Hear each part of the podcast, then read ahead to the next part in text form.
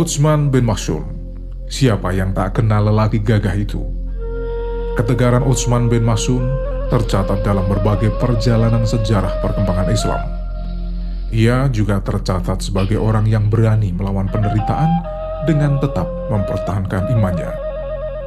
Utsman bin Masyun adalah seorang sahabat Rasulullah yang hijrah ke Abasah, kini dikenal dengan nama Ethiopia. Ia bersama 80 sahabat Rasulullah hijrah ke negara yang memeluk agama Kristen itu atas perintah Nabi Muhammad Shallallahu Alaihi Wasallam. Saat itu Nabi bersabda, di tempat itu diperintah oleh seorang raja bernama Negus dan tak ada orang yang dianiaya di sana. Itu bumi jujur sampai nanti Allah membukakan jalan bagi kita semua. Raja Negus, penguasa Abyssinia saat itu, menerima dengan baik kedatangan kaum muslimin. Bahkan dua utusan kaum Quraisy yang datang membujuk Raja Negus, Amr ibn As dan Abdullah ibn Abdi Rabi'ah, gagal total meminta mereka kembali ke Mekah. Ja'far bin Abi Talib berhasil menjelaskan dan meyakinkan Raja Negus tentang agama Islam dan sikapnya terhadap penganut Kristen dan Isa Al-Masih. Namun setelah beberapa saat tinggal di Abyssinia, mereka lantas mendengar kabar gembira dengan masuknya sebagian pemimpin kaum Quraisy Mekah ke dalam agama Islam. Kaum muslimin yang telah hijrah pada tahun kelima masa kenabian itu, atau sekitar tahun 615 Masehi, mulai tertarik untuk kembali ke Mekah. Mereka merindukan tanah kelahirannya yang telah lama ditinggalkan. Setelah mendapat izin dari Raja Negus, mereka kembali ke Mekah melalui lautan.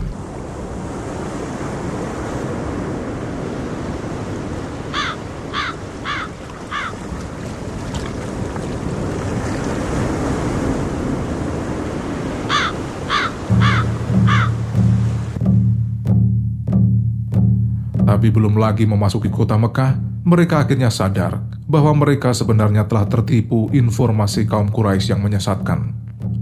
Berita itu sengaja diembuskan kaum Quraisy agar kaum muslimin mau kembali ke Mekah. Sebab kaum Quraisy takut kedudukan kaum muslimin semakin kuat dengan menjalin hubungan bersama Raja Negus.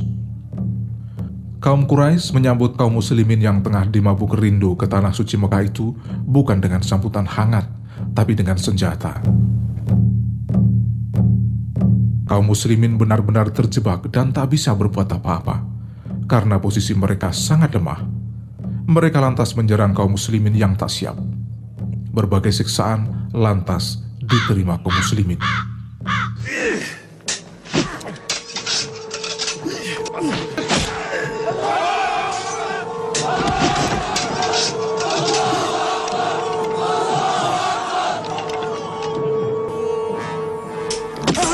Tapi nasib buruk itu ternyata justru tak menimpa Utsman bin Masyun karena pamannya Walid bin Mughirah tanpa sepengetahuan Utsman telah memberikan jaminan keamanan. Karena itu, tak satu pun orang Quraisy yang berani mengganggunya hingga ia bisa masuk kota Mekah. Perlindungan waktu itu merupakan tradisi masyarakat Arab. Siapa pun dan seberapa rendah kelas seseorang, jika masuk dalam perlindungan tokoh, tidak mendapat gangguan sekecil apa pun dari siapa pun. Wahai Abu Abdisam, sejak saat ini aku melepaskan perlindungan yang telah engkau berikan kepadaku, karena aku tidak ingin mendapatkan perlindungan selain dari Allah Subhanahu wa Ta'ala. Umumkan hal ini, seperti waktu engkau umumkan perlindungan atasku sebelumnya. Walid kaget. Ia tak menyangka keponakannya akan mengatakan hal seperti itu. Walid lantas melepaskan perlindungannya dan segera mengumumkan pada warga Mekah Kaum Quraisy lantas berdatangan ke arah Utsman dan mulai menyiksanya.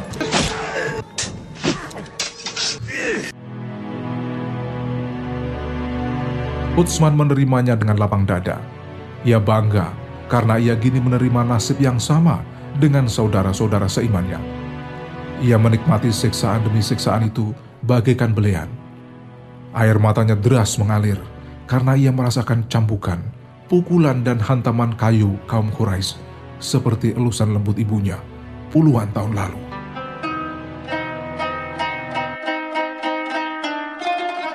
Siksaan demi siksaan diterimanya persis di depan sang paman. Ayolah Utsman, kalau kamu menghendaki keselamatan, masuklah ke dalam perlindunganku. Tapi Utsman menolak tawaran itu. Dengan tenang ia berkata, Mataku yang sehat ini memerlukan pukulan, seperti yang telah dirasakan saudara-saudaraku seiman. Sebenarnya aku berada dalam perlindungan Allah Subhanahu wa Ta'ala yang lebih kuat dari perlindungan yang bisa Engkau berikan kepadaku. Setelah berbagai siksaan dan pukulan dia terima dengan tabah, Utsman dibebaskan. Lalu ia mengikuti hijrah ke Madinah bersama beberapa sahabat lainnya. Ia berangkat mendahului Nabi yang berhijrah bersama Abu Bakar.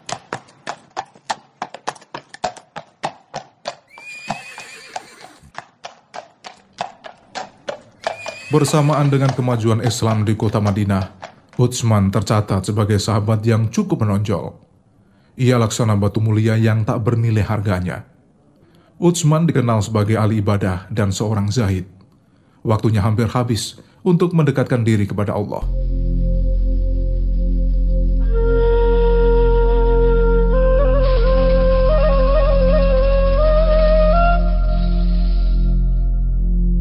Pada suatu hari ia masuk ke dalam masjid dengan pakaian compang-camping, robek dan penuh dengan tambalan kulit unta. Peristiwa itu terjadi tepat di hadapan Rasulullah. Hati Rasulullah pilu dan tersayat menyaksikan hal itu. Rasulullah lantas bersabda kepada para sahabatnya, "Apa pendapat kalian bila memiliki satu pasang pakaian untuk pagi dan sore, diganti dengan sepasang pakaian lainnya?" Kemudian disiapkan di depan kalian seperangkat wadah makanan sebagai ganti perangkat lainnya. Maka seorang sahabat menjawabnya dengan senang hati, "Kami ingin hal itu terjadi hingga kita dapat hidup makmur dan bahagia." Rasulullah pun kembali bersabda, "Sebenarnya lah itu telah terjadi. Keadaan kalian saat ini sudah lebih baik dari keadaan kalian sebelumnya." Sabda Rasul itu juga didengar Utsman dan semakin membuatnya tekun menjalani hidup bersahaja dan menghindari kesenangan hidup duniawi. Bahkan sebenarnya ia juga hendak menghindari menggauli istrinya. Tapi Nabi Muhammad mendengarnya dan bersabda, Sesungguhnya keluargamu itu memiliki hak atas dirimu.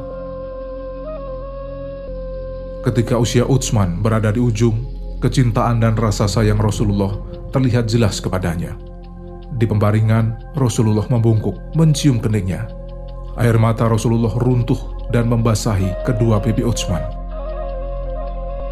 Sesaat kemudian, Utsman wafat dengan tenang dan tercatat sebagai orang muhajirin pertama yang meninggal di Madinah. Beberapa tahun kemudian, saat putri Rasulullah, Ruhayah, yang juga istri Utsman bin Affan menjelang wafat, Rasulullah bersabda, Pergilah dan susulah pendahulu pilihan kita, Utsman bin Mas'ud.